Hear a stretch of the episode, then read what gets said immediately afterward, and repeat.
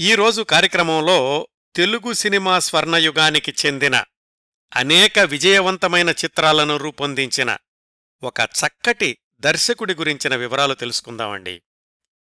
ఆయన తెలుగు సినిమా పితామహుడు అనదగిన ఒక ప్రముఖ దర్శకుడికి కొడుకు.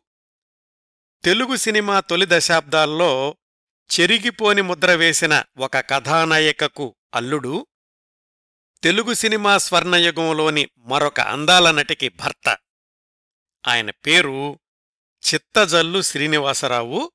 తెర మీద మనందరం చూసిన పేరు CS Rao BA lit. BA lit underline చేస్తున్నానండి. ఆ రోజుల్లో సినిమా రంగంలో చాలా తక్కువ మంది విద్యాధికులు ఉండేవాళ్ళు అలాగా తమ పేరుతో పాటు డిగ్రీని కూడా వ్రాసుకున్నటువంటి తొలి కళాకారుడు బహుశా దర్శకుడు కెవి రెడ్డి గారై ఉండాలి. దర్శకుడు K V Reddy BSc honours అనుంటుంది ఆయన పేరు. తొలి రోజుల్లో కొన్ని సినిమాల్లో ఎస్వి రంగారావు బిఎస్సి అని ఎన్టీ రామారావు బిఏ అని కూడా ఉండేది. ఆ కోవలోనే డిగ్రీతో కలిపి పేరు వేసుకున్నటువంటి దర్శకుడు సిఎస్ రావు బిఏ లిట్. చాలా యాదృచ్ఛికంగా సిఎస్ రావు గారికి సంబంధం ఉన్న చాలామంది సినీ ప్రముఖుల గురించి ఇంతకు ముందే పూర్తిస్థాయి కార్యక్రమాలు ప్రసారం చేశాను. ఎలాగంటే సిఎస్ రావు గారి నాన్నగారు దర్శక బ్రహ్మ చిత్తజల్లు పుల్లయ్య సి పుల్లయ్య గారు సిఎస్ రావు గారి తొలి వివాహానికి అత్తగారు అలనాటి ప్రముఖ నటీమణి కన్నాంబగారు సిఎస్ రావు గారిని ద్వితీయ వివాహం చేసుకున్న అలనాటి అందాల నటి రాజసులోచన గారు సిఎస్ రావు గారు దర్శకత్వంలో తొలి పాఠాలు నేర్చుకున్నందుకు చేరినటువంటి సంస్థ జెమినీ స్టూడియోస్ దాని అధినేత జెమినీవాసన్ సిఎస్ రావు గారు దర్శకత్వంలో స్క్రీన్ ప్లే రచనలో రాటుదేలింది ఛాయాగ్రాహకుడు దర్శకుడు కె. రామనాథ్ గారి దగ్గర. వీళ్ళందరి గురించి లోగడ నేను పూర్తిస్థాయి కార్యక్రమాలు ప్రసారం చేసిన సంగతి శ్రోతలకు గుర్తుండే ఉంటుంది. వీళ్ళల్లో ఎవరి గురించైనా ఇంకా వివరంగా తెలుసుకోవడానికి ఆ టాక్షోలు వినగలరు. సిఎస్ రావు గారి జీవన రేఖల్లోకి వెళ్ళబోయే ముందు ఆయన సినీ వ్యక్తిగత జీవితాల్లోని కొన్ని హైలైట్స్ని బుల్లెట్ పాయింట్స్ లాగా చెప్తాను. సిఎస్ రావు గారి దర్శకత్వ జీవితం పంతొమ్మిది వందల యాభై మూడు నుంచి పంతొమ్మిది వందల ఎనభై తొమ్మిది వరకు కొనసాగింది. ఈ ముప్పై ఐదు సంవత్సరాల్లో ఆయన దర్శకత్వం చేసిన చిత్రాల సంఖ్య సుమారుగా అరవై రెండు వీటిల్లో యాభై తెలుగు సినిమాలు ఐదు తమిళ సినిమాలు నాలుగు కన్నడ రెండు ఒరియా ఒక మలయాళ చిత్రం. ఆయన దర్శకుడిగా కొనసాగిన కాలం రూపొందించినటువంటి చిత్రాల సంఖ్య చూసుకుంటే మరీ విపరీతమైన వేగంతో చిత్రాలను రూపొందించినట్లు కనిపించరు.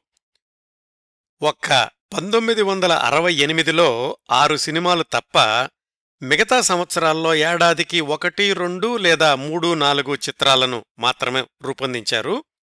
ఆ రోజుల్లో సిఎస్ రావు గారి సినిమా అంటే పకడ్బందీ సినిమా అనేవాళ్ళు సమీక్షకులు. అలాగే ఆదరించారు ప్రేక్షకులు కూడా. మత్సుకి కొన్ని చిత్రాలు.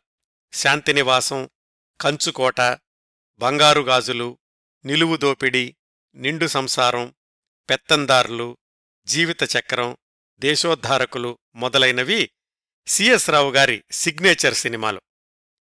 వినోదం సెంటిమెంటు సమపాళ్ళలో మేళవించిన వాణిజ్యపరమైన సినిమాలు రూపొందించడంలో సిద్ధహస్తుడుగా పేరు పొందారు సిఎస్ రావు గారు. సిఎస్ రావు గారి దర్శకత్వంలోని సినిమా అంటే కమ్మటి పాటలుంటాయి వినోదం గ్యారంటీ సాంఘిక చిత్రాలైతే కుటుంబ విలువలున్నటువంటి సెంటిమెంట్ ఉంటుంది అన్న భావం ప్రేక్షకుల్లో ఉండేది ఆ రోజుల్లో. ఒక విధంగా ఆయన్ని ఆల్రౌండర్ దర్శకుడు అని కూడా అనొచ్చండి.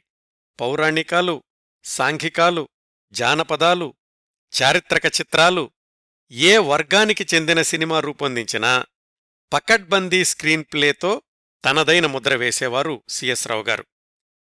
ఆయన సినిమాల్లో విజయవంతమైనటువంటి చిత్రాల శాతం డెబ్భై ఐదు పైగానే అని చెప్పుకోవచ్చు. దర్శకుడిగా సిఎస్ రావు అనగానే ఖచ్చితంగా చెప్పుకోవాల్సినవి రెండు సినిమాలున్నాయండి. ఒకటేమో సూపర్ డూపర్ హిట్ లవకుశ మరొకటి సూపర్ ఫ్లాప్ ఏకవీర. లవకుశ చిత్రానికి అసలు దర్శకుడు వాళ్ళ నాన్నగారు సి పుల్లయ్య గారు. ఆయన అనారోగ్యం వల్ల ఆయన పర్యవేక్షణలో లవకుశ చిత్రములో అధిక భాగానికి దర్శకత్వం చేశారు సిఎస్ రావు గారు. ఈ లవకుశ చిత్ర విజయానికి పూర్తి వ్యతిరేకంగా ఎన్నో అంచనాలతో విడుదలై ప్రేక్షకులు తిరస్కరించినటువంటి చిత్రం ఏకవీర సిఎస్ రావు గారి దర్శకత్వంలో తయారైంది. ఇంకా వివరాలు తర్వాత కథనంలో వస్తాయి. సిఎస్ రావు గారు దర్శకత్వం చేసిన సినిమాల గురించి కొన్ని ఆసక్తికరమైనటువంటి గణాంకాలు. ఆయన రూపొందించిన యాభై తెలుగు సినిమాల్లో అత్యధిక చిత్రాల్లో హీరో ఎన్టీ రామారావు గారు. అలాగే ఎన్టీ రామారావు గారు నటించినటువంటి సినిమాల్లో అత్యధిక చిత్రాలకు దర్శకత్వం చేసింది కూడా సిఎస్ రావు గారే. సిఎస్ రావు గారు పాక్షిక దర్శకత్వం వహించిన లవకుశ తెలుగు తమిళ వర్షన్స్ని కూడా పరిగణనలోకి తీసుకుంటే సిఎస్ రావు గారు ఎన్టీఆర్ గారి కాంబినేషన్లో రూపొందించిన చిత్రాల సంఖ్య పద్దెనిమిది. అక్కినేని నాగేశ్వరరావు గారు సిఎస్ రావు గారి దర్శకత్వంలో చేసిన సినిమాలు ఏడు. అంటే సిఎస్ రావు గారు రూపొందించిన మొత్తం తెలుగు సినిమాల్లో యాభై శాతం చిత్రాల్లో హీరోలు ఎన్టీ రామారావు గారు అక్కినేని నాగేశ్వరరావు గారు. ఇంకా నటీమణుల విషయానికొస్తే హీరోయిన్ కానీ ఇతర పాత్రల్లో కానీ సిఎస్ రావు గారి అత్యధిక చిత్రాల్లో నటించింది ఆయన భార్య రాజసులోచన గారే. పన్నెండు సినిమాలు. సావిత్రిగారు ఏడు సినిమాల్లో నటిస్తే జమున గారు ఆరు సినిమాల్లో నటించారు. శోభన్ బాబు గారు ఆరు సినిమాల్లోనూ కృష్ణగారు నాలుగు సినిమాల్లోనూ నటించారు. అట్లాగే సిఎస్ రావు గారు ఎక్కువ సినిమాలు రూపొందించిన చిత్ర నిర్మాణ సంస్థ కన్నాంబగారి శ్రీ రాజరాజేశ్వరి ఫిలిం కంపెనీ.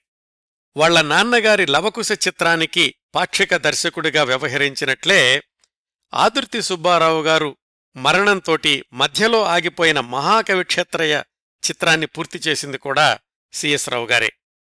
ప్రముఖ హిందీ సినీ సంగీత దర్శకులు శంకర్ జైకిషన్ తొలిసారి సంగీత దర్శకత్వం చేసిన స్ట్రెయిట్ తెలుగు చిత్రం ఎన్టీఆర్ గారి జీవిత చక్రం దానికి దర్శకుడు సిఎస్ రావు గారే.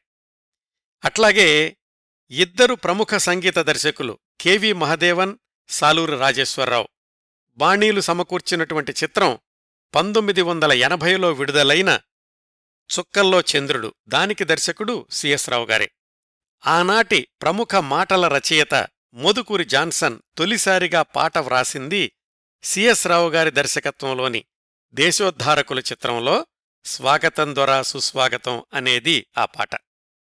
సిఎస్ రావు గారు కొన్ని సినిమాల్లో నటుడిగా కూడా మెరిశారు. ఇవండి నా విశ్లేషణలో బయటపడిన సిఎస్ రావు గారి దర్శకత్వంలోని కొన్ని చిత్రాల్లోని కొన్ని ఆసక్తికరమైన విశేషాలు ఇంకా చాలా ఉండొచ్చు. మీకు తెలిసిన విశేషాలు యూట్యూబ్లోని కామెంట్స్లో వ్రాయండి. సిఎస్ రావు గారి వ్యక్తిగత జీవితాన్ని విహంగ వీక్షణంలాగా చూస్తే ఆ రోజుల్లో సినీ రంగంలో ఉన్నవాళ్ళు బాగా చదువుకున్న తమ సంతానాన్ని సాధారణంగా ఈ సినిమా రంగం నీకొద్దు నువ్వు హాయిగా ఉద్యోగం చేసుకో అంటుండేవాళ్ళు అయితే సి. పుల్లయ్య గారు డిగ్రీ చదువుకుని ఉద్యోగం కూడా తెచ్చుకున్న కొడుకుని సినిమా రంగానికి విద్యాధికుల అవసరం ఎంతైనా ఉంది ఉద్యోగానికొద్దు సినిమాల్లోకి రా అని ప్రోత్సహించి తీసుకెళ్ళారు. తన వద్ద కంటే కూడా బయట వాళ్ళ దగ్గరైతే బుద్ధిగా నేర్చుకుంటాడని వేరే వాళ్ళ దగ్గర అసిస్టెంట్గా పెట్టడం కూడా ఒక ప్రత్యేకత. ఏడు సంవత్సరాల సహాయ దర్శకత్వం తర్వాత తన ఇరవై తొమ్మిది సంవత్సరాల వయసులో దర్శకుడిగా మారారు సిఎస్ రావు గారు పెళ్ళై సంతానం ఉన్న భార్యకు విడాకులిచ్చి అప్పటికే పెళ్ళై ఓ కుమారుడికి తల్లై విడాకులు తీసుకున్న రాజసులోచనను ద్వితీయ వివాహం చేసుకున్నారు. ఈ విశేషాలన్నీ రాజసులోచన గారి కార్యక్రమంలో చెప్పాను. సిఎస్ రావు గారి వ్యక్తిగత జీవితంలో చివరి దశాబ్దం ఒంటరిగా గడపాల్సి రావడం చివరి రోజులు వృద్ధాశ్రమంలో గడపాల్సి రావడం ఒక విషాదం. వివరాలు కథాక్రమంలో చివర్లో చెప్తాను. ఇదండి దర్శకుడు సిఎస్ రావు గారి గురించినటువంటి కొంత ఉపోద్ఘాతం. ఇంకా ఆయన సినీ వ్యక్తిగత జీవిత విశేషాల్లోకి వెళ్ళబోయే ముందు ఈరోజు కార్యక్రమ రూపకల్పన కోసం నేను సంప్రదించిన వనరుల గురించి చెప్తాను. సిఎస్ రావు గారు తాను సినిమాల్లోకి చేరే వరకు జీవిత విశేషాలు పంతొమ్మిది వందల అరవై తొమ్మిది ఫిబ్రవరి నెల విజయ చిత్ర సినిమా పత్రికలో ఒక వ్యాసంలో లభించాయి. అలాగే సిఎస్ రావు గారి ఇంకొక ప్రత్యేకత ఇంకా ఏ ఇతర దర్శకుడికి లేనిది ఆయన చక్కటి జర్నలిస్ట్. సినిమా రంగం పత్రికలో ఎక్కువగాను విజయ చిత్ర లాంటి ఇతర సినిమా పత్రికల్లోనూ తరచూ వ్యాసాలు వ్రాస్తూ ఉండేవాళ్ళు ఆయన పంతొమ్మిది వందల ఎనభై ఆంధ్రజ్యోతి సంక్రాంతి ప్రత్యేక సంచికలో వ్రాసినటువంటి వ్యాసంలో కొన్ని విశేషాలు లభించాయి. ఇంకా లోగడ సి. పుల్లయ్య గారి కార్యక్రమాల గురించి సేకరించిన అంశాల్లో కొన్ని ఈ కార్యక్రమానికి కూడా ఉపయోగపడ్డాయి. సిఎస్ రావు గారు దర్శకత్వం చేసిన సినిమాల గురించినటువంటి విశేషాల్లో ఆసక్తికరమైన సంగతులు కొన్నింటిని తీసుకున్నాను. ఇండియా సినీ డాట్ ఎంఏ అనే వెబ్సైటు గణాంకాల విశ్లేషణకు బాగా ఉపయోగపడింది. ఇంకా నాకు సిఎస్ రావు గారి గురించి సాధికారకమైనటువంటి సమాచారం లభించింది కొండవీటి సత్యం గారి దగ్గర నుంచి. కొండవీటి సత్యం గారు సిఎస్ రావు గారి దగ్గర ఐదు సంవత్సరాల పాటు దర్శకత్వ శాఖలో పనిచేశారు. సత్యం గారు సొంతంగా కూడా కొన్ని చిత్రాలకు దర్శకత్వం చేశారు. గత ముప్పై సంవత్సరాలుగా అనేక మెగా టీవీ సీరియల్స్కి క్రియేటివ్ డైరెక్టర్గా పనిచేస్తున్నారు. సిఎస్ రావు గారి గురించి అరుదైన సమాచారాన్ని నాకందించారు సత్యంగారు సత్యం గారు. వారిని నాకు పరిచయం చేసింది భోగాది సత్యనారాయణ గారు. వీరిరువురికి కూడా హృదయపూర్వక కృతజ్ఞతలు తెలియచేస్తున్నాను. ఇలా సేకరించిన సమాచారాన్నంతటినీ ఒక క్రమపద్ధతిలో అమర్చి మనదైన కథనంతో ఈ కార్యక్రమాన్ని మీ ముందుకు తీసుకొస్తున్నాను. ఇంకా వివరాల్లోకి వెళదాం. చిత్తజల్లు శ్రీనివాసరావు సిఎస్ రావు గారి వ్యక్తిగత జీవితం అంటే వాళ్ళ నాన్నగారితోటి ప్రారంభించాలి. సి. పుల్లయ్య గారి గురించిన కార్యక్రమంలో చాలా విశేషాలు చెప్పాను. అందులో నుంచి అతిక్లుప్త సమాచారం. కాకినాడలో పుట్టి పెరిగిన పుల్లయ్య గారు మూకీ సినిమా రోజుల నుంచి సినిమా రంగంలో ఉన్నారు. ఆ అనుభవంతోటి కాకినాడలో సొంతంగా ఒక సినిమా తీసే ప్రయోగం కూడా చేశారు పంతొమ్మిది వందల ముప్పై తొలి రోజుల్లో. ఆ తర్వాత ఈస్ట్ ఇండియా కంపెనీ వాళ్ళ ఆహ్వానం మీద కలకత్తా వెళ్ళి పూర్తిస్థాయి దర్శకుడై పంతొమ్మిది వందల ముప్పై మూడు నుంచి సతీ సావిత్రి లవకుశ శ్రీకృష్ణ తులాభారం ఇలాంటి చిత్రాలను రూపొందించారు పుల్లయ్య గారు. పంతొమ్మిది వందల ముప్పై ఆరులో ఆయన చేసిన ఒక ప్రయోగాత్మక చిత్రంతోటి వాళ్ళబ్బాయి ఈనాటి మన టాక్ షో అంశం సిఎస్ రావు గారిని తెరమీదకి తీసుకొచ్చారు. ఎలాగంటే సి పుల్లయ్య దంపతులకు వరుసగా ఎనిమిది మంది పిల్లలు పుట్టి చనిపోయారు. తొమ్మిదో అబ్బాయి పుట్టింది పంతొమ్మిది వందల ఇరవై నాలుగు మే ఒకటి. ఆ అబ్బాయికి శ్రీనివాసరావు అని పేరు పెట్టుకున్నారు. కాని ఇంట్లో అందరూ బోడిబాబు అని పిలిచేవాళ్ళు ఆ రోజుల్లో శిశు మరణాలు ఎక్కువగా ఉండేవి. వరుసగా పిల్లలు చనిపోతూ ఉంటే కనీసం ఈ కుర్రాడైనా మిగలాలి అనుకుంటూ విలక్షణమైన పేర్లు పెడుతూ ఉండేవాళ్ళు హరిభిక్షం ఎర్రోడు నల్లోడు ఇట్లాగా. ఆ కోవలోనే అసలు పేరు శ్రీనివాసరావు అయినప్పటికీ బోడిబాబుగా పెరిగారు ఈరోజు మన టాక్షో ప్రముఖుడు సిఎస్ రావు గారు. ఆయన పుట్టిన తర్వాతే పుల్లయ్య గారు బొంబాయి వెళ్ళి మూకీ సినిమాలకి పనిచేశారు. సిఎస్ రావు గారు అంటే అప్పటి బోడిబాబు చదువంతా కాకినాడలోనే కొనసాగింది. అతనికి సుమారు పదేళ్ళ వయసుండగా కాలు మీద చిన్న కురుపు లేచి కొద్ది రోజుల్లోనే అది పెరిగి పెద్ద గాయమైంది. కొన్నాళ్ళు స్కూలు మానేయక తప్పలేదు. ఆ సమయానికి వాళ్ళ నాన్నగారు కలకత్తాలో ఉన్నారు. తన దర్శకత్వంలో నాలుగో సినిమా రూపొందించేటటువంటి ప్రయత్నాల్లో. ఆయన దర్శకుడిగా కెరీర్ ప్రారంభించిన రెండేళ్ళకే లవకుశ సినిమాతోటి ఆనాటి ప్రమాణాల ప్రకారం స్టార్ డైరెక్టర్ అయిపోయారు పుల్లయ్య గారు అంటే సిఎస్ రావు గారు నాన్నగారు. ఈస్ట్ ఇండియా ఫిలిం కంపెనీ వాళ్ళు ఆ సమయానికి పుల్లయ్య గారు ఏం చెప్తే అది చేస్తున్నారు. పంతొమ్మిది వందల ముప్పై ఐదు చివర్లో పుల్లయ్య గారు చేయాలనుకున్నటువంటి ప్రయోగం అందరూ చిన్నపిల్లలతోనే సినిమా తీయడం. అలా ఆయన ప్రారంభించినటువంటి చిత్రమే సతీ అనసూయ.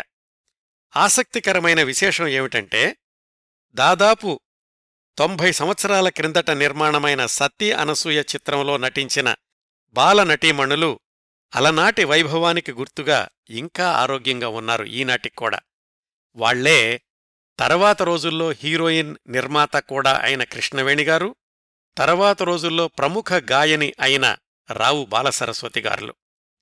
అప్పటికీ చిన్నపిల్లలైనటువంటి కృష్ణవేణి అనసూయ పాత్ర పోషిస్తే గంగ పాత్రలో నటించింది బాలసరస్వతి గారు.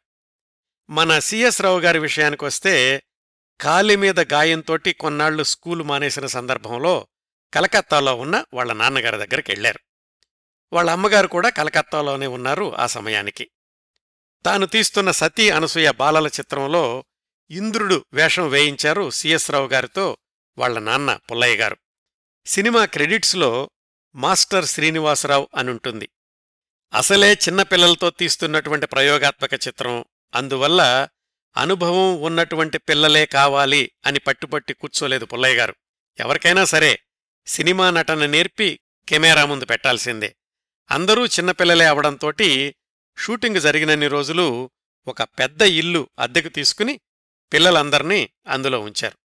రోజూ షూటింగ్ అయిపోగానే పిల్లలందరికీ స్కూలు పాఠాలు చెప్పడానికని ఒక మాస్టర్ని కూడా నియమించారు. ఆ విధంగా కాకినాడలో స్కూలుకి సెలవు పెట్టి కలకత్తా వచ్చి నాన్నగారి సినిమాలో చిన్న వేషం వేసినా అంతరాయం లేకుండా కొనసాగింది సిఎస్ రావు గారి చదువు. పంతొమ్మిది వందల ముప్పై ఆరు మేలో విడుదలైనటువంటి సతీ అనసూయ పిల్లల చిత్రంలోనే సిఎస్ రావు గారు బాలనటుడిగా వెండి తెర మీద కనిపించారు. ఈ సతీ అనసూయ చిత్రం గురించి ఇంకొక ఆసక్తికరమైన సమాచారం ఏంటంటే ఆ సినిమా నిడివి చాలా తక్కువగా ఉంటుంది అని భక్త ధ్రువ అని మరొక చిన్నపిల్లల చిన్న సినిమా తీసి ఈ రెండిటితో పాటుగా ఒక రీలు నిడివి ఉన్నటువంటి గంగానది మీద డాక్యుమెంటరీ ఈ మూడూ కలిపి విడుదల చేశారు. ఈ మూడింటికి కలిపి టికెట్ ఆ రోజుల్లో బేడా అంటే పన్నెండు పైసలు. ఆ సినిమా పూర్తయ్యేసరికి కాలి మీద కురుపు కూడా తగ్గిపోవడంతో మళ్ళీ కాకినాడ చేరుకుని హైస్కూలు చదువు కొనసాగించారు సిఎస్ రావు సినిమాల్లో నటించినటువంటి అనుభవంతో స్కూల్లో సతీ సావిత్రి నాటకంలో సత్యవంతుడు పాత్రలో నటించాడు పన్నెండేళ్ళ సిఎస్ రావు ఆ నాటిక ప్రదర్శనలో ఒక తమాషా జరిగింది. సత్యవంతుడు కుప్పకూలిపోయే దృశ్యంలో సిఎస్ రావు దభాల్న స్టేజీ మీద పడడంతో ఆయన కట్టుకున్న పంచె కాస్త ఊడిపోయి పక్కకెళ్ళింది. జనమంతా గోల చేయడం మొదలుపెట్టారు. ప్రేక్షకుల్లో ఉన్న ఒక పెద్ద ఆయన గబగబా స్టేజీ మీదకెళ్ళి ఆ కుర్రాడి పంచ సరిచేశారు. సిఎస్ రావు అంటే అప్పటికి శ్రీనివాసరావు అనే కుర్రాడికి తెర వేశాక గాని అసలు విషయం ఏమిటో అర్థం కాలేదు. వాళ్ళ మాస్టారు మాత్రం శ్రీనివాసరావును మెచ్చుకున్నారు. ఎందుకంటే పంచ ఊడిపోయినా ఇంత జరుగుతున్నా నువ్వు చనిపోయినట్లే చెలించకుండా పడుకున్నావురా అబ్బాయ్ అది నటనంటే అని. వాళ్ళ నాన్నగారు సినిమా బిజీలో కలకత్తా బొంబాయి మద్రాసుల మధ్య తిరుగుతూ ఉంటే సిఎస్ రావు చదువు మాత్రం కాకినాడలో కొనసాగింది. హైస్కూలు రోజుల్లోనే ఆయన చేసిన ఇంకొక ప్రయోగం మెరుపు అనే పేరుతోటి ఒక లిఖిత పత్రిక తీసుకురావడం. ఆ రోజుల్లోనే అంటే ఆయన పదమూడు పద్నాలుగు సంవత్సరాల వయసులో క్రౌడ్ సోర్సింగ్ పద్ధతిలో ఆ పత్రికను నడిపేవాళ్ళు సిఎస్ రావు గారు. ఎలాగంటే ప్రతి నెల ఒక కొత్త ఎక్సర్సైజు పుస్తకంతో మెరుపు పత్రిక మొదలయ్యేది. ఆసక్తి ఉన్న పిల్లలు ఆ పుస్తకంలో ఎవరికి తోచింది వాళ్ళు కథో కవితో వాళ్ళే స్వయంగా వ్రాయాలి. అలా ఒక వారంలో పిల్లలందరూ వ్రాసేశాక ఆ పుస్తకాన్ని అందరికీ చదవడానికి ఇచ్చేవాడు సిఎస్ రావు. అదే మెరుపు పత్రిక అన్నమాట. అంత చిన్నతనంలో మొదలైన జర్నలిజం ఆసక్తి సిఎస్ రావు గారికి చివరి దశాబ్దాల వరకు కొనసాగడం ఒక విశేషం. పత్రిక మొదలెట్టాక దానిలో రాయడం కోసమని బయట పుస్తకాలు చదవడం అలవాటైంది ఆయనకి. ఆ క్రమంలో హైస్కూల్లో ఉండగానే భారతీయ సాహిత్యంతో పాటుగా ప్రపంచ సాహిత్యంలోని పుస్తకాల్ని కూడా విపరీతంగా చదివేశారు సిఎస్ రావు గారు. ఆయన హైస్కూల్లో ఉన్నన్ని రోజులే కాకుండా కాలేజీకి వెళ్ళాక కూడా కొనసాగింది. ఆయన నడుపుతున్నటువంటి మెరుపు అనే లిఖిత మాసపత్రిక. కాకపోతే కాలేజీకి వెళ్ళేసరికి పత్రికను రంగురంగుల బొమ్మలతో తీర్చిదిద్ది దానికి ఒక ఆవిష్కరణ సభ కూడా పెట్టి ఆనాటి ప్రముఖ పత్రికా రచయిత ఎస్జిటి ఆచార్య గారిని ఆహ్వానించాడు సిఎస్ రావు. అయితే ఆ పత్రిక హంగు ఆర్భాటాలు పెరిగేసరికి దాన్ని ప్రతినెలా రంగురంగులతో తీసుకురావడానికి ఖర్చు కూడా పెరిగింది. దానికోసమని ఒక మొబైల్ లైబ్రరీ ప్రారంభించాడు సిఎస్ రావు తోటి విద్యార్థులతో కలిసి. ఇంటింటికి వెళ్ళి పుస్తకాలిస్తుంటే తీసుకునేవాళ్ళు బాగానే తీసుకునేవాళ్ళు చందా కట్టడం వచ్చేసరికి నీ పుస్తకాలు ఇంకా చాలురా అబ్బాయ్ అనేవాళ్ళు ఆ ప్రయత్నం కూడా పెద్దగా సఫలం కాలేదు. కాని పత్రిక ఆపడం ఇష్టం లేదు. డబ్బు కోసమని టిక్కెట్టు నాటకం వేద్దాము అన్న ఆలోచన వచ్చింది సిఎస్ రావుకి. మొహమాటం లేకుండా మెరుపు పత్రిక సహాయార్థం నాటక ప్రదర్శన అని ప్రచారం చేశారు. ఆ నాటకాన్ని కూడా సిఎస్ రావు గారే సొంతంగా రాసుకున్నారు. దాని పేరు నవగ్రహ కూటమి. పిల్లలు మంచి పని కోసం నాటకం వేస్తున్నారు అని అర్థం చేసుకున్నటువంటి వాళ్ళు టిక్కెట్లు కొని నాటకం చూశారు. నాటక ప్రదర్శన విజయవంతమైంది. మెరుపు పత్రిక కొనసాగించడానికి అవసరమైనటువంటి డబ్బులు వచ్చాయి. కాలేజీ లెక్చరర్లు నీలో మంచి నాటక రచయిత ఉన్నాడ్రా అబ్బాయ్ అని ప్రోత్సహించారు. ఆ ఉత్సాహంతోటి దాదాపుగా పాతిక నాటకాలు వ్రాశారు సిఎస్ రావు తాను కాలేజీలో ఉండగానే తమకోసమూ అలాగే అడిగిన వాళ్ళ కోసమని. అంతర్కళాశాల నాటక పోటీల్లో బహుమతులు కూడా గెలుచుకున్నారు. ఇంకోవైపు చదువులో కూడా ముందుండేవాడు. బిఏలో స్పెషల్ ఇంగ్లీష్ చదివి బిఏ లిట్ డిగ్రీ తెచ్చుకున్నారు. అంత చదువుకున్నారు కాబట్టి సహజంగానే తరువాతి దశ ఉద్యోగం. ఆయనకున్న ప్రతిభకి కలకత్తాలో ఒక కాలేజీలో ఇంగ్లీష్ లెక్చరర్గా ఉద్యోగం వచ్చింది. మద్రాసులో సినిమాలతో బిజీగా ఉన్న నాన్నగారికి చెప్పారు సిఎస్ రావు. చాలా విచిత్రంగా ఆశ్చర్యకరంగా పుల్లయ్య గారు అరే అబ్బాయ్ నీలాగా బాగా చదువుకున్నవాళ్ళు ఈరోజు సినీ పరిశ్రమకు చాలా అవసరం. ఉద్యోగం సంగతి తర్వాత చూసుకుందాం. అర్జెంటుగా మద్రాసు వచ్చేసి సినిమాల్లో చేరు అన్నారు. ఆయన భార్యకు అంటే సిఎస్ రావు గారి అమ్మగారికి ఈ సలహా నచ్చలేదు. పుల్లయ్య గారు మాత్రం తన పట్టు వదల్లేదు.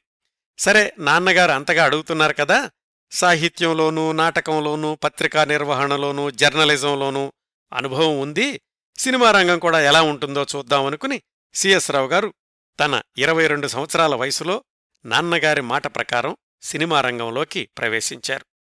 ఇది జరిగింది పంతొమ్మిది వందల నలభై ఆరులో. అప్పటికీ సి పుల్లయ్య గారు విజయవంతమైన దర్శకుడే కాని తీరికలేనంత దర్శకుడు కాదు. ఆయన దర్శకత్వంలోని సినిమాలు కూడా ఏడాదికి ఒకటి అన్నట్లు విడుదలవుతూ ఉండేవి. అందుకనో ఏమో కాని సిఎస్ రావు గారిని తన దగ్గర కాకుండా తనకి బాగా పరిచయం ఉన్న జెమినీ స్టూడియోస్లో దర్శకత్వ శాఖలో అప్రెంటిస్గా చేర్పించారు. అలాంటి స్టూడియోస్లో అయితే దర్శకుడితో సంబంధం లేకుండా స్టూడియోలో ఏ సినిమా తయారవుతుంటే దానిలో పనిచేయొచ్చు. సినిమా తర్వాత సినిమా వెదుక్కునే అవసరం ఉండదు.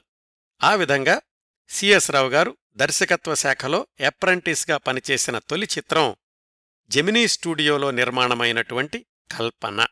దాని దర్శకుడు రూపకర్త ప్రముఖ నాట్య గురువు ఉదయశంకర్. ఆ సినిమాకి మరొక తెలుగువాడు ఆదుర్తి సుబ్బారావు గారు కూడా అసిస్టెంట్ డైరెక్టర్గా పనిచేశారు. అది కూడా ఆయనకి అదే మొట్టమొదటి చిత్రం. దాని నిర్మాణం ఆలస్యమై రెండేళ్ళ తర్వాత విడుదలయ్యింది. ఈలోగా సిఎస్ రావు గారు జెమినీ స్టూడియోలో నిర్మాణమైన మంగళ అపూర్వ సహోదరులు ఇలాంటి అన్ని భాషల చిత్రాలకు దర్శకత్వ శాఖలో పనిచేస్తూ అంచెలంచెలుగా ఎదిగారు. ఆ క్రమంలో జెమినీ స్టూడియోస్ అధిపతి ఎస్ఎస్ వాసన్కు చాలా దగ్గరయ్యారు.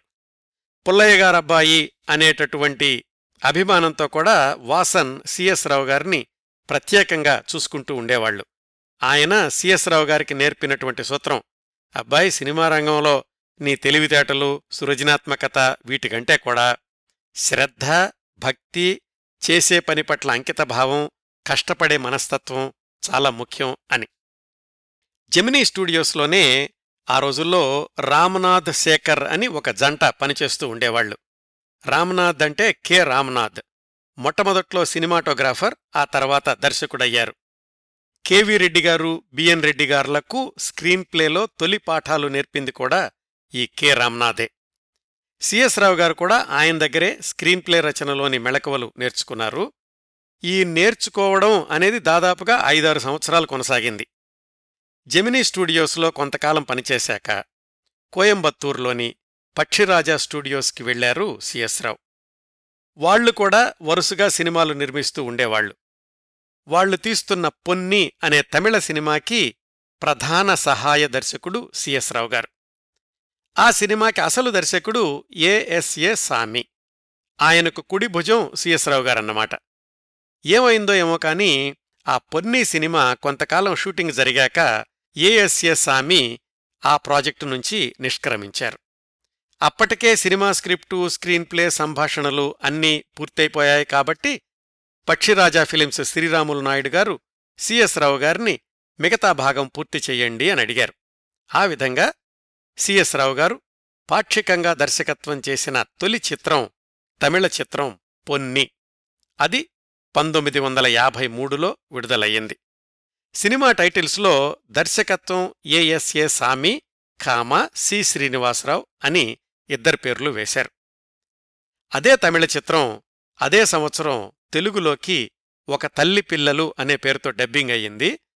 ఆ విధంగా తెలుగు ప్రేక్షకులకు కూడా సిఎస్ రావు గారు సి శ్రీనివాసరావు అనేటటువంటి తెర పేరుతో పరిచయమైంది ఈ డబ్బింగ్ సినిమా ద్వారానే. దురదృష్టవశాత్తు పొన్ని తమిళ చిత్రము ఒక తల్లి పిల్లలు తెలుగు డబ్బింగు రెండూ కూడా అనుకున్నంతగా విజయవంతం కాలేదు. కాకపోతే సిఎస్ రావు గారి పాక్షిక దర్శకత్వంలో ఆ తొలి చిత్రానికి కొన్ని ప్రత్యేకతలున్నాయండి. ఆ రోజుల్లో మద్రాసులో జరిగిన కింగ్ కాంగ్ దారాసింగ్ల మల్ల యుద్ధాన్ని ప్రత్యక్షంగా రికార్డు చేసి ఆ భాగాన్ని పొన్ని చిత్రంలో ఉపయోగించారు. ఆ అంశాన్ని ప్రత్యేకంగా ప్రచార ప్రకటనల్లో కూడా వాడారు. ఈ సినిమాలో తిరువాన్కూర్ సోదరీమణులు లలిత పద్మిని రాగిణి వాళ్ళతో పాటుగా వాళ్ళ కజిన్స్ అంబికా సుకుమారి కూడా నటించడం ఒక విశేషమైతే వాళ్ళ మీద చిత్రీకరించబడిన భామా విజయం కూచిపూడి నృత్యం కూడా ఇంకొక ప్రత్యేకత. పాక్షికంగానే అయినా సిఎస్ రావు గారిని దర్శకత్వ శాఖలో సహాయకుడి స్థాయి నుంచి దర్శకుడు అనే స్థాయికి తెచ్చినటువంటి చిత్రం ఈ పొన్ని అనే తమిళ చిత్రం. ఆ రోజుల్లోనే సిఎస్ రావు గారి నాన్నగారు పుల్లయ్య గారు ఈస్ట్ ఇండియా కంపెనీ కోసమని పక్కింటి అమ్మాయి అనే సినిమాని రూపొందించారు. పంతొమ్మిది వందల యాభై మూడులోనండి ఇదంతా. రేలంగిని ప్రధాన పాత్రగా చేసి పుల్లయ్య గారు ప్రయోగం చేసినటువంటి ఆ సినిమాలో సిఎస్ రావు గారు పూర్తి నిడివి ఉన్న గురు పాత్ర ధరించడం ఒక విశేషం. అదెలా జరిగిందంటే నిజానికి ఆ పాత్ర కోసమని ముందుగా నల్ల రామ్మూర్తి గారిని అనుకున్నారు. ఈ పక్కింటి అమ్మాయి సినిమా షూటింగ్ ఏమో కలకత్తాలో జరిగింది. నల్ల రామ్మూర్తి గారు అనుకున్న సమయానికి కలకత్తా చేరుకోలేకపోయారు. అందుబాటులో ఉన్నటువంటి వాళ్ళబ్బాయి సిఎస్ రావు గారితోటి ఆ పాత్ర వేయించారు పుల్లయ్య గారు. దీని తర్వాత ఆయనకు పూర్తిస్థాయి దర్శకుడిగా అవకాశం ఇచ్చింది కూడా మరొక తమిళ చిత్రమే. దాని పేరు పోనమచ్చాన్ తిరుంబి వందాన్ తమిళ పేర్ల ఉచ్చారణా దోషాల్ని శ్రోతలు క్షమించగలరు. అంటే దీని అర్థం ఏంటంటే తిరిగొచ్చిన పాతమొగుడు అని. సిఎస్ రావు గారి తొలి చిత్రం పొన్ని పూర్తి సెంటిమెంటల్ సినిమా అయితే ఈ పోనమచాన్ తిరుంబి వందాన్ సినిమానేమో పూర్తిగా హాస్యరసభరిత చిత్రం కామెడీ ఆఫ్ ఎర్రర్స్ లాగా ఉంటుందన్నమాట. సిఎస్ రావు గారి బ్యాడ్ లక్ పంతొమ్మిది వందల యాభై నాలుగులో విడుదలైన ఈ తమిళ చిత్రం కూడా విజయం సాధించలేదు. కాకపోతే ఈ సినిమా ద్వారా ఆయన చేసినటువంటి ఒక ప్రయోగం ఏంటంటే అప్పటిదాకా నర్తకిగానూ సహాయ పాత్రల్లోనూ నటిస్తున్న కుచిల కుమారి గారిని ప్రధాన కథానాయికగా పరిచయం చేయడం.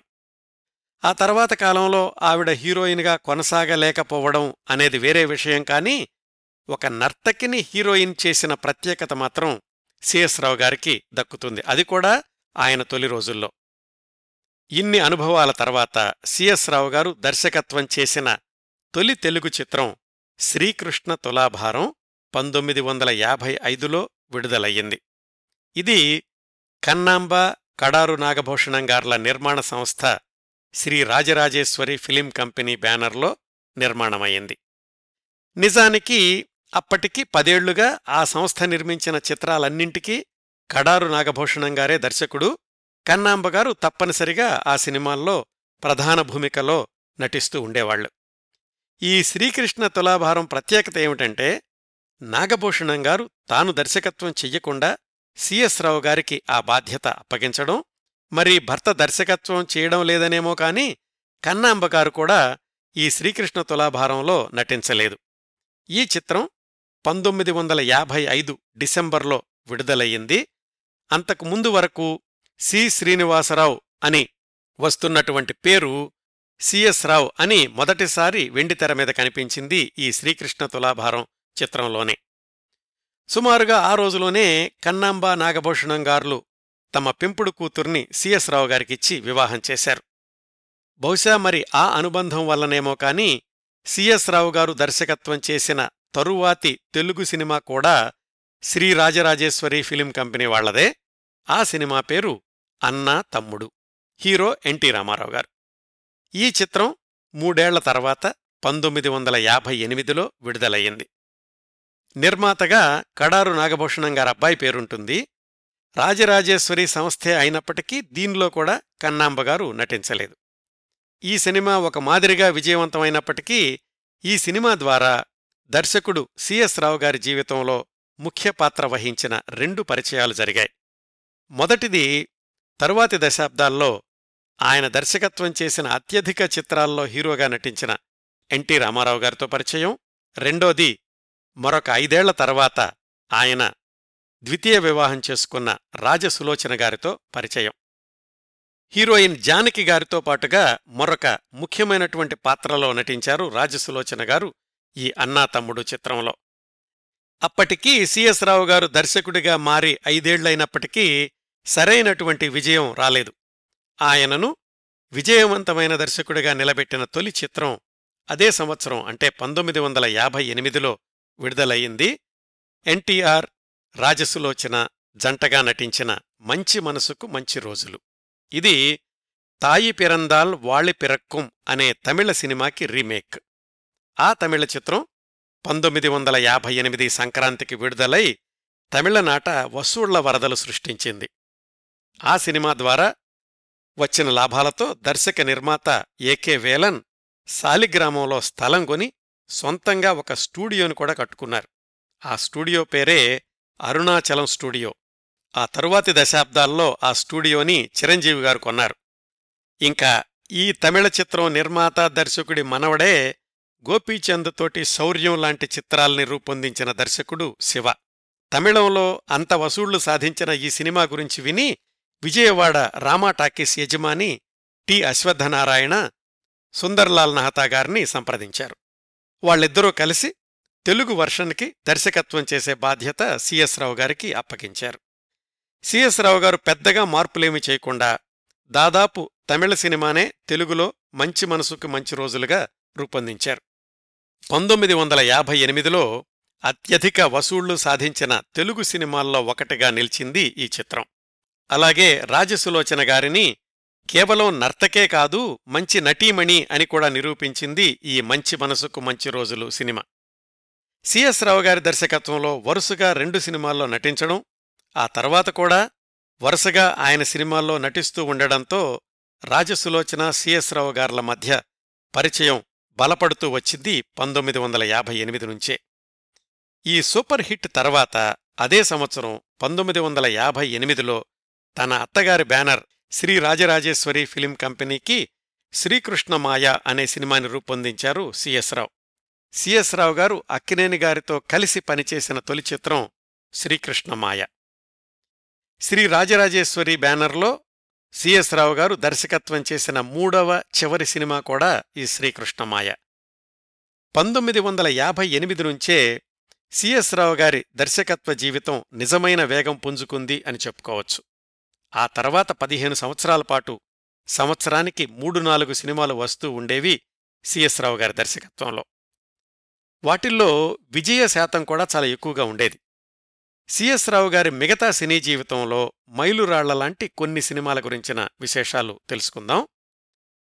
పంతొమ్మిది వందల అరవై సంక్రాంతికి విడుదలై అనేక కేంద్రాల్లో శతదినోత్సవాలు జరుపుకున్న చిత్రం శాంతి నివాసం. ఈ సినిమా నిర్మాతలు మంచి మనసుకు మంచి రోజులు చిత్ర నిర్మాతలే. నిజానికి శాంతినివాసం అనేది ఒక నాటకం పేరు. రచయిత పాలగుమి పద్మరాజు గారు తమిళంలో ఉన్నటువంటి ఒక నాటకాన్ని తెలుగులో అనువాదం చేశారు. దాన్ని అప్పటి హాస్య నటుడు పద్మనాభం గారు తన బృందంతోటి రంగస్థల నాటకంగా చాలా చోట్ల ప్రదర్శించారు.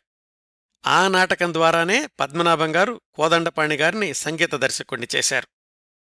ఆ నాటకం నచ్చింది నిర్మాతలకు దర్శకుడు సిఎస్ రావు గారికి. జూనియర్ సముద్రాల గారితో ఆ నాటకాన్ని సినిమా స్క్రిప్టుగా మార్చారు. అప్పటికే వరుసగా సిఎస్ రావు గారి సినిమాల్లో నటిస్తున్న రాజసులోచన హీరోయిన్. అక్కినేని గారు హీరో. రంగస్థలం మీద పద్మనాభం గారు వేసినటువంటి పాత్ర సినిమాలో అక్కినే నాగేశ్వరరావు గారిది. సిఎస్ రావు గారు తన దర్శకత్వ ప్రతిభతో సినిమాని హిట్ చిత్రంగా రూపొందించారు. ఈ సినిమా సమయానికొచ్చేసరికి ప్రేక్షకుల్ని ఆకట్టుకునేలాగా కథను చెప్పడంలో పూర్తిగా పట్టు సాధించారు సిఎస్ రావు గారు. అలాగే చిత్రీకరణలో వేగాన్ని కూడా ఆ రోజుల్లోనే ఔపోసన పట్టారు. అప్పటికే ఆయన్నందరూ స్పీడ్ డైరెక్టర్ అంటుండేవాళ్ళు మైసూర్ బృందావన్ గార్డెన్స్లో చిత్రీకరించాల్సిన రెండు మూడు పాటలు తప్ప శాంతినివాసం మొత్తం సినిమాని ఒకే షెడ్యూల్లో పూర్తి చేసేశారు. బహుశా సింగిల్ షెడ్యూల్లో చిత్రీకరణ పూర్తి చేసుకున్న తొలి తెలుగు సినిమా కూడా సిఎస్ రావు గారి శాంతినివాసమే అయ్యుండాలి. ఆయన దర్శకత్వ శైలిలో ఒక భాగం ఏమిటంటే నటీనటులకు సూచనలివ్వడమే కాకుండా తానే నటించి చూపించడం. ఆ క్రమంలో శాంతినివాసం చిత్రీకరణలో ఒక తమాషా జరిగింది. కాంతారావు గారు కృష్ణకుమార్ గారింట్లోకి వెళ్ళేటటువంటి దృశ్య చిత్రీకరణ జరుగుతోంది. రిహార్సల్స్లో సిఎస్ రావు గారు ఆ గుమ్మంలోకి ఎలా అడుగు పెట్టాలో కాంతారావు గారికి చేసి చూపిస్తున్నారు. అయితే పొరపాటున ఆ రిహార్సల్స్లో డోర్ మ్యాట్ తగిలి కొంచెం తూలి మళ్ళీ తమాయించుకుని గుమ్మంలోకి అడుగుపెట్టారు సిఎస్ రావు గారు. షాట్ రెడీ అయింది. కాంతారావు గారు కూడా సిఎస్ రావు గారు చేసినట్లే కొంచెం తూలిపడబోయి తమాయించుకున్నట్లుగా నటించారు. సిఎస్ రావు గారు నవ్వేసి సర్లేండి ఈ షాట్ ఇలాగే ఉంచేద్దాం. మొదటిసారి అమ్మాయి ఇంట్లోకి అడుగు పెట్టబోయి బ్యాలెన్స్ తప్పబోయి వెంటనే సరిచేసుకోవడం మీ పాత్ర మనస్తత్వాన్ని కూడా ప్రతిబింబిస్తుంది అని పొరపాటుగా జరిగిన షాట్కి కూడా ఒక చక్కటి వివరణ ఇచ్చారు సిఎస్ రావు గారు. మొత్తం స్క్రిప్ట్ అంతా ఆయన కంటతా వచ్చేసేది ఎవరైనా నటీనటులు డైలాగ్స్ మర్చిపోతే స్క్రిప్ట్ కూడా చూడకుండా ఆయన ప్రాంప్టింగ్ చేస్తుండేవాళ్ళు అలాగే స్క్రిప్టులో ఏమైనా మార్పులు చెయ్యాలి అంటే ఖచ్చితంగా రచయితే ఆ మార్పులు చెయ్యాలి. దర్శకుడిగా తనకి ఆ స్వేచ్ఛ ఉన్నప్పటికీ ఆయన చేసేవాళ్ళు కాదట. సినీ నిర్మాణంలో ఎవరికి ఇవ్వాల్సిన గౌరవం వాళ్ళకి ఇవ్వడం అనేది తొలి రోజుల్నుంచే సిఎస్ రావు గారు పాటించిన ఒక చక్కటి సంప్రదాయం. ఇంకా సిఎస్ రావు గారిని ఆయన తండ్రి పుల్లయ్య గారిని ఇద్దర్నీ చరిత్రలో నిలిచిపోయే దర్శకులుగా చేసిన చిత్రం పంతొమ్మిది వందల అరవై మూడులో విడుదలైన లవకుశ. ఈ చిత్రం గురించి చాలా సంవత్సరాల క్రిందటే పూర్తిస్థాయి కార్యక్రమం చేశాను. శ్రోతలకు గుర్తుండే ఉంటుంది లవకుశ సినిమా నిర్మాణం పంతొమ్మిది వందల యాభై ఎనిమిదిలో మొదలై వివిధ కారణాల వల్ల ఐదేళ్ళు కొనసాగింది. మూల దర్శకుడు సి. పుల్లయ్య గారే సినిమా నిర్మాణం ఎనిమిది వేల అడుగులు పూర్తయ్యాక పుల్లయ్య గారికి ఆరోగ్యం దెబ్బతింది. సినిమా షూటింగ్స్ కొనసాగించేటటువంటి స్థితిలో లేరు. నిర్మాతకేమో ఎప్పుడు డబ్బులు కుదిరితే అప్పుడు షూటింగ్ అనేవాళ్ళు ఆ పరిస్థితుల్లో పుల్లయ్య గారే నిర్మాతతో చెప్పారు. నా కోసం ఆగే కంటే వేరే దర్శకుడితోటి సినిమా పూర్తి చేయించండి. నా దృష్టిలో అయితే బిఎన్ రెడ్డి గారు ఈ సినిమాకి సరిగ్గా సరిపోతారు అని. బిఎన్ రెడ్డి గారు చాలా సంవత్సరాలుగా సీత ప్రధాన పాత్రగా సినిమా తీద్దాము అని అనుకుంటున్నారు. అయితే మీరే బిఎన్ రెడ్డి గారితో మాట్లాడితే బావుంటుంది అన్నారు నిర్మాత. పుల్లయ్య గారు బిఎన్ రెడ్డి గారిని సంప్రదించినప్పుడు ఆయన అన్నారట. నేనెందుకండి? మీ అబ్బాయి సిఎస్ రావు ఉన్నాడు కదా. ఈ మధ్య వరుసగా హిట్ సినిమాలు ఇస్తున్నాడు. లవకుశ మీ సొంత ప్రాజెక్ట్ లాంటిది. మీ అబ్బాయి చేస్తేనే బాగుంటుంది అని. ఆ విధంగా లవకుశలో మిగిలినటువంటి పన్నెండు వేల అడుగులు చిత్రీకరణ చేయాల్సిన బాధ్యత సిఎస్ రావు గారు తీసుకున్నారు. అప్పటికి పూర్తయినటువంటి భాగం రషెస్ చూశాక సిఎస్ రావు గారు వాళ్ళ నాన్నగారితో అన్నారట ముఖ్యమైన దృశ్యాలన్నీ మీరే తీసేశారు నాకేం మిగిలిందండి అని. అప్పుడు పుల్లయ్య గారు రషెస్ కాదురా బోడిబాబు స్క్రిప్టు సరిగ్గా చూడు తీయాలంటే బోలెడంత మిగిలుంది అని. అలా రంగంలోకి దూకిన సిఎస్ రావు గారు లవకుశ చిత్రాన్ని పుల్లయ్య గారి టేకింగ్కి ఏమాత్రం తీసిపోకుండా పూర్తి చేశారు. అప్పటికే ఎన్టీ రామారావు గారితో నాలుగైదు సినిమాలు చేసిన అనుభవం కూడా బాగా ఉపయోగపడింది. పంతొమ్మిది వందల అరవై మూడు మార్చిలో విడుదలైన లవకుశ సృష్టించిన రికార్డుల గురించి వేరే చెప్పాల్సిన అవసరం లేదు కదా? రామమందిరం సీన్ పండించడం ద్వారా నేను మా నాన్నగారి సరసన చేరగలిగాను అనేవాళ్ళు సిఎస్ రావు గారు. ఎవరైనా సన్మానం చేస్తాము అని వస్తే సిఎస్ రావు గారు చెప్తుండేవాళ్ళట మా నాన్నగారికి కొడుకుగా పుట్టడమే నాకు పెద్ద సన్మానం ఇప్పుడు మీరు చూపిస్తోంది అభిమానమే అని. ఈ లవకుశ చిత్రం విడుదలైన పంతొమ్మిది వందల అరవై మూడులోనే సిఎస్ రావు గారి వ్యక్తిగత జీవితంలో ఒక మలుపు సంభవించింది. పదేళ్ళ వైవాహిక జీవితం తర్వాత కన్నాంబగారి అమ్మాయికి విడాకులిచ్చి అప్పటికే తన దర్శకత్వంలో అనేక సినిమాల్లో నటించిన రాజసులోచన గారిని ద్వితీయ వివాహం చేసుకున్నారు. వివరాలన్నీ రాజసులోచన గారి కార్యక్రమంలో చెప్పాను. ఆ తర్వాత సిఎస్ రావు రాజసులోచన దంపతులకు ఇద్దరు అమ్మాయిలు కవల పిల్లలు జన్మించారు. పెరిగి పెద్దయ్యాక వీళ్ళల్లో ఒకరు అమెరికాలో స్థిరపడితే మరొకరు చెన్నైలోనే ఉన్నారు అని నా వద్దనున్న సమాచారం. పంతొమ్మిది వందల అరవై నాలుగు అరవై ఆరు సంవత్సరాల్లో సిఎస్ రావు గారు దర్శకత్వం చేసిన సినిమాలు ఒక్కటి కూడా విడుదల కాలేదు కానీ పంతొమ్మిది వందల అరవై ఏడులో విడుదలైన కంచుకోట సిఎస్ రావు గారి దర్శకత్వ జీవితంలో చెప్పుకోదగ్గ చిత్రం. భారీ తారాగణం ఇద్దరు హీరోలు ఇద్దరు హీరోయిన్లు భారీ నిర్మాణత అద్భుతమైనటువంటి పాటలు. ఎన్టీఆర్ గారి కెరీర్లో కూడా కంచుకోట ఒక మరపురాని మైలురాయి. ఈ సినిమా విడుదలైన రోజుల్లో అదొక పెద్ద సంచలనం. ప్రచార ప్రకటనల్లో కూడా వ్రాసుకున్నారు. ఏ చోటనైనా ఏ మాట విన్నా ఒకటే మాట కంచుకోట కంచుకోట కంచుకోట. క్రొత్త పోకడలతో క్రొత్త రుచులతో ప్రజల ఆనందము అభిమానము పరమావధిగా నిర్మించబడ్డ చిత్రం అని. ఈ కంచుకోట శతదినోత్సవ ప్రకటనలో సాంకేతిక నిపుణుల అందరి పేర్లు ప్రచురించడం ఒక విశేషం.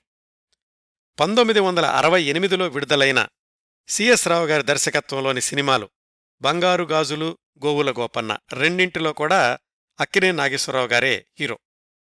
సంగీతపరంగా ఈ రెండు సినిమాల్లోని పాటలు ఇప్పటికూడా తరచూ వినిపిస్తూనే ఉంటాయి.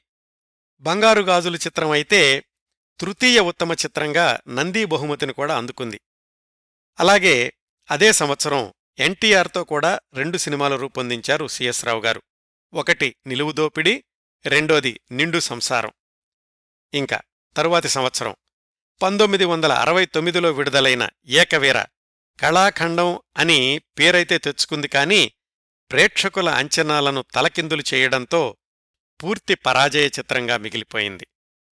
సిఎస్ రావు ఎన్టీ రామారావు గార్ల కాంబినేషన్లో కంచుకోట లాంటి సినిమాలు చూసినటువంటి ప్రేక్షకులు ఏకవీర అనగానే ఎన్టీఆర్ ఏకైక వీరుడిగా ఎన్నో సాహసాలు చేస్తాడు అని అనుకున్నారేమో గాని సున్నితమైన ప్రేమ కథ ప్రేక్షకుల్ని ఆకట్టుకోలేకపోయింది. విశ్వనాథ సత్యనారాయణ గారి ఫ్లాష్ బ్యాక్ టైప్ కథని సిఎస్ రావు గారు వెండితెర మీద లీనియర్ పద్ధతిలో ప్రేక్షకులకు సులువుగా అర్థమయ్యేలాగా చూపిందామనుకున్నారు కానీ ఆ ప్రయోగం విఫలమైంది. ఆ సంవత్సరాల్లో సిఎస్ రావు గారి దర్శకత్వ జీవితం శరవేగంతో కొనసాగింది అనేకంటే ఒకటి రెండు ఫ్లాప్స్ ఇచ్చినప్పటికీ విజయవంతమైన సినిమా అనగానే అది కొన్ని సంవత్సరాల పాటు ప్రేక్షకుల్ని అలరించినటువంటి చిత్రాలు రూపొందించారు. పంతొమ్మిది వందల డెబ్భై మూడు మార్చిలో విడుదలైన దేశోద్ధారకులు మరొక సూపర్ డూపర్ హిట్ చిత్రమే కాక ఎన్టీఆర్ నటించిన తొలి రంగుల సాంఘిక చిత్రం. ఎన్టీఆర్ గారు నటించిన తొలి రంగుల చిత్రం లవకుశ ఇది తొలి రంగుల సాంఘిక చిత్రం. కంచుకోట సినిమా స్థాయిలో భారీ నిర్మాణం. సిఎస్ రావు గారి దర్శకత్వ ప్రతిభ దేశోద్ధారకుల చిత్రాన్ని ఒక రేంజ్కి తీసుకెళ్ళింది. మొట్టమొదటి వారంలో పన్నెండు లక్షల రూపాయలు ఆ రోజుల్లోనండి. నెల రోజుల్లో ముప్పై లక్షల రూపాయలు వసూళ్ళు సాధించి పన్నెండు కేంద్రాల్లో శతదినోత్సవాలు జరుపుకుంది దేశోద్ధారకుల చిత్రం. ఈ సినిమాలోని పాటలు అదే స్థాయిలో ప్రజారంజకంగా మారుమ్రోగాయి ఆ రోజుల్లో.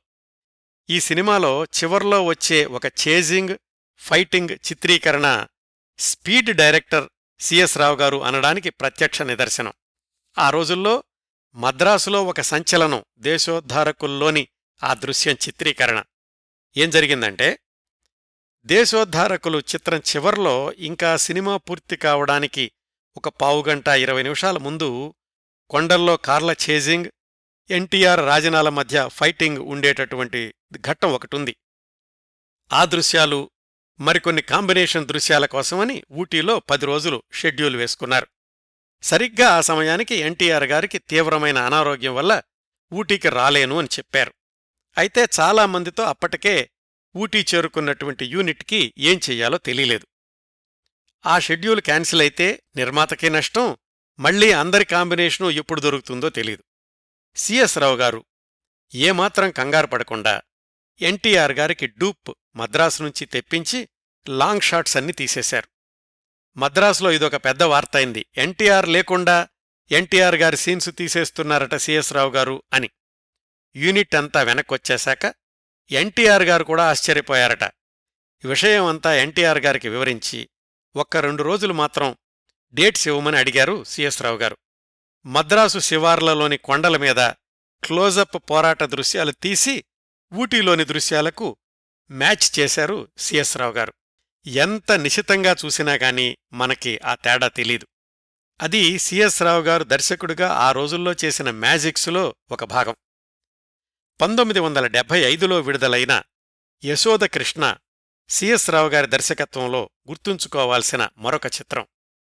సంగీతపరంగా పాటలన్నీ ప్రజారంజకాలే ఎస్వి రంగారావు గారు నటించిన చిట్ట చివరి చిత్రం కూడా యశోదకృష్ణ కావడం ఇంకొక విశేషం. ఆ తరువాతి సంవత్సరం పంతొమ్మిది వందల డెబ్భై ఆరులో విడుదలైన మహాకవి క్షేత్రయ్యకి ఒక ప్రత్యేకత ఉంది. ఆ సినిమా నిర్మాణం సగంలో ఉండగా దర్శకుడు ఆదుర్తి సుబ్బారావు గారు కన్నుమూశారు మిగతా భాగాన్ని పూర్తి చేసే బాధ్యత సిఎస్ రావు గారి మీద పడింది. మొదట్లో చెప్పుకున్నట్లు సిఎస్ రావు గారు అప్రెంటిస్గా చేరిన మొట్టమొదటి చిత్రం కల్పన దర్శకత్వ శాఖలో అసిస్టెంటు ఆదుర్తి సుబ్బారావు గారు అని. ఆ విధంగా ఆదుర్తి సుబ్బారావు గారి మొట్టమొదటి చిత్రానికి చిట్ట చివరి చిత్రానికి కూడా సిఎస్ రావు గారికి ఏదో ఒక సంబంధం ఉంది. ఆదుర్తి సుబ్బారావు గారు జీవించి ఉండగా కూడా ఆయన చివరి రోజుల్లో ఎప్పుడైనా అనారోగ్యంతో ఉంటే షూటింగులో సహాయం చెయ్యడానికి సిఎస్ రావు గారినే పిలుస్తూ ఉండేవాళ్ళట వాళ్ళిద్దరి చిత్రీకరణలో అంత దగ్గరే పోలికలు ఉండేవి. పంతొమ్మిది వందల ఎనభై తర్వాత కొత్త దర్శకుల హవా మొదలవడంతో సిఎస్ రావు గారు వేగం తగ్గించక తప్పలేదు. పంతొమ్మిది వందల ఎనభై తర్వాత ఆయన దర్శకత్వం చేసిన సినిమాల్లో విజయవంతమైనవి కూడా తక్కువే. ఖాళీగా లేకుండా సినిమా తర్వాత సినిమా మాత్రం చేస్తూనే వెళ్ళారు.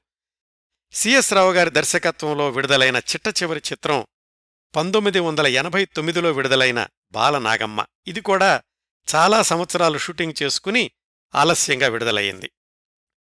ఆ రోజుల్లోనే ఇంట్లో రామయ్య వీధిలో కృష్ణయ్య కోకిల పల్నాటి సింహం ఇలాంటి సినిమాల్లో అతిథి పాత్రల్లో నటుడిగా కూడా వెండితెర మీద కనిపించారు సిఎస్ రావు గారు.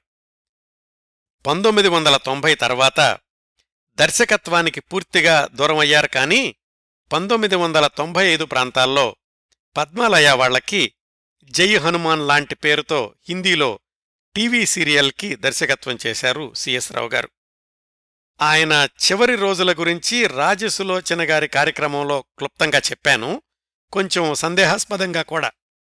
అయితే ఆ కార్యక్రమం విన్న ఆనాటి సినీరంగ ప్రముఖుడు ఒక ఆయన ఆ విషయాలన్నీ నిజమే అని ధ్రువపరిచారు. చివరి రోజుల్లో సిఎస్ రావు గారు విడిగా ఒక ఇంట్లో ఒంటరిగా ఉండేవాళ్ళు అని. కొన్నాళ్ళకి ఆయన బోధకాలు తీవ్రమవడంతో ఊతకర్రలతో నడిచేవాళ్ళు అని కూడా ఆయన చెప్పారు. రెండు వేల నాలుగు డిసెంబర్లో సిఎస్ రావు గారు ఒక వృద్ధాశ్రమంలో మరణించినప్పుడు ఆయన కుమార్తె భార్య రాజసులోచన చేసుకున్న పరస్పర ఆరోపణలు పత్రికల్లో వచ్చాయి. నిజానిజాల సంగతి ఎలా ఉన్నప్పటికీ ఎన్నో అద్భుతమైన సూపర్ హిట్ చిత్రాలనిచ్చి వైభవోపేతమైన దర్శకత్వ జీవితాన్ని గడిపిన సిఎస్ రావు గారి చివరి సంవత్సరాలు ఒంటరిగా గడపాల్సి రావడం విషాదం. దీన్ని పక్కన పెడితే సిఎస్ రావు గారు దర్శకుడిగా తెలుగు సినిమా రంగంలో తనకంటూ ఒక అధ్యాయాన్ని రచించుకున్నారు. సిఎస్ రావు గారి దగ్గర సహాయకులుగా పనిచేసిన వి రామచంద్రరావు పి సాంబశివరావు ఎం మల్లికార్జునరావు జీవీఆర్ శేషగిరిరావు గారు లాంటి వాళ్ళు తర్వాత రోజుల్లో ప్రముఖ దర్శకులుగా నిలదొక్కున్నారు. జర్నలిస్టుగా కూడా సిఎస్ రావు గారు తన సమకాలీన సినీ రంగంలోని అనేక సంఘటనల గురించి వ్యాసరూపంలోనూ అలాగే చమత్కార గల్పికల రూపంలో కూడా పత్రికల్లో వ్రాశారు.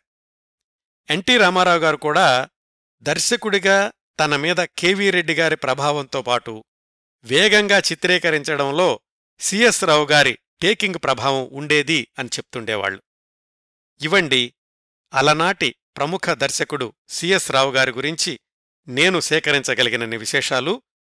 ఈ కార్యక్రమాన్ని ఇంతటితో ముగిస్తాను.